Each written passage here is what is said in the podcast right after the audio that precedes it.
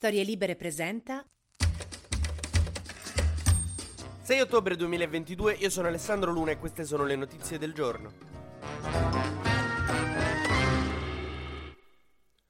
Ieri Giorgia Meloni e Mario Draghi hanno avuto il loro primo scazzino. Scazzino non è nulla di preoccupante, in realtà io mi ero subito fatto venire delle paranoie, ma cosa vorrà dire che adesso devo vedere Draghi soltanto il weekend? Invece no, semplicemente si sono detti due paroline. Di base quello che è successo è che Giorgia Meloni quando ha iniziato a capire che se le cose si mettevano male rischiava di dover fare la Presidente del Consiglio, così è stato, ha iniziato a puntare certi tecnici per certi ministeri. E per il Ministero dell'Economia aveva puntato questo Fabio Panetta, che è un dirigente della Banca Centrale Europea, come il mio gatto punta il pezzo di prosciutto prosciutto che mentre mi sto facendo un panino cade per terra. Se non che il dirigente della Banca Centrale Europea Fabio Panetta si è messo di fronte a questa scelta. Mmm, difficile. Resto quassù in Germania pagato tantissimo a fare bagni in vasche di lacrime di vergine e caviale? Oppure vado a fare il ministro dell'economia di un governo sovranista in una fase economicamente disastrosa di un paese che già sta messo malaccio in cui devo coordinare quello che vuole Salvini, quello che vuole la Meloni e cercare di capire che ha detto Berlusconi. Stranamente Panetta ha deciso di rimanere in Germania. E Giorgia Meloni ha pensato, ah non è voluto venire da noi perché c'è qualcosa che,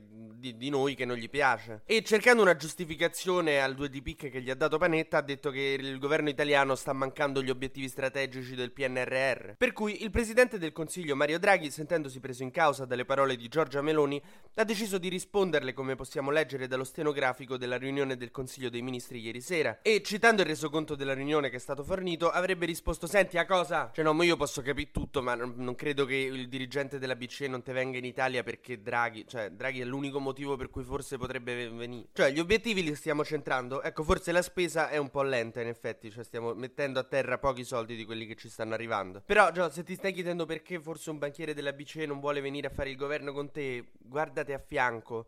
C'è qualcuno che ha una ghiazza di pomodoro sulla canottiera proprio accanto a te. Indovina chi è? Cioè, ma è credibile che uno della BCE ti dica: Guarda, io sarei pure venuto, non ero ansioso di lavorare con Salvini, però sto cazzo di Draghi. Oh.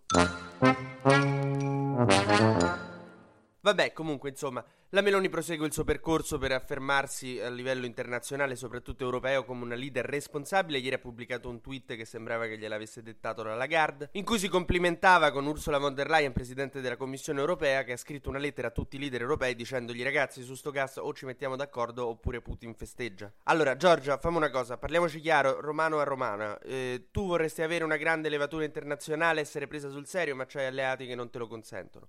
Vuoi che Draghi ti, ti, guardi ogni passo che fai e ti stia accanto, però appunto vieni da un mondo neofascista. Ormai sei moderata, sei europea, sei europeista, sei fino nato. A ah, Gio, si è appena aperto un posto a sinistra. Mo c'è il congresso. Si è aperto un posto da segretario. Letta se ne andà.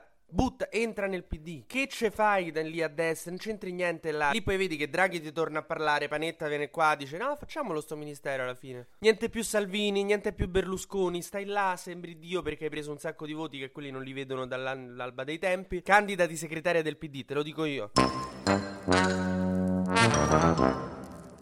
E a proposito di sto sciagurato partito, loro stanno ancora quelli del PD discutendo se cambiare o meno nome, come se cambiasse qualcosa. È come se un centometrista andasse alle Olimpiadi, solo che alla gara dei 100 metri eh, corri, corri, corri, arriva ultimo e dice: Ma sai che infatti Michele a me non mi aveva mai convinto come nome. È pieno proprio di lavoratori operai ansiosi di, di, che, che il PD cambi nome per tornare a votarlo, non che cambino politico, che cambino idee, vabbè.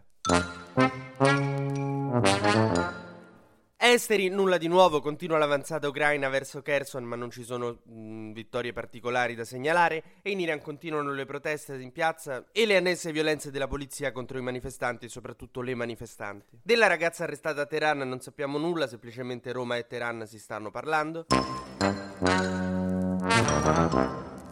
Mentre ieri l'Agenzia Italiana del Farmaco ha dato il proprio parere favorevole alla proposta di dare la pillola anticoncezionale gratis alle donne under 25. Questa proposta sì costerebbe 200 milioni di euro all'anno, ma qual è il prezzo di non vedere più bambini sull'aereo? E di liberare le donne, aiutarle, sì, ok. Però l'aereo, regà, l'aereo, l'aereo senza pianti.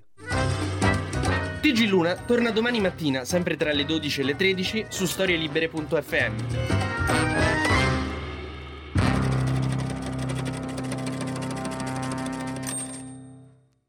Una produzione storielibere.fm di Gianandrea Cerone e Rossana De Michele. Coordinamento editoriale Guido Guenci.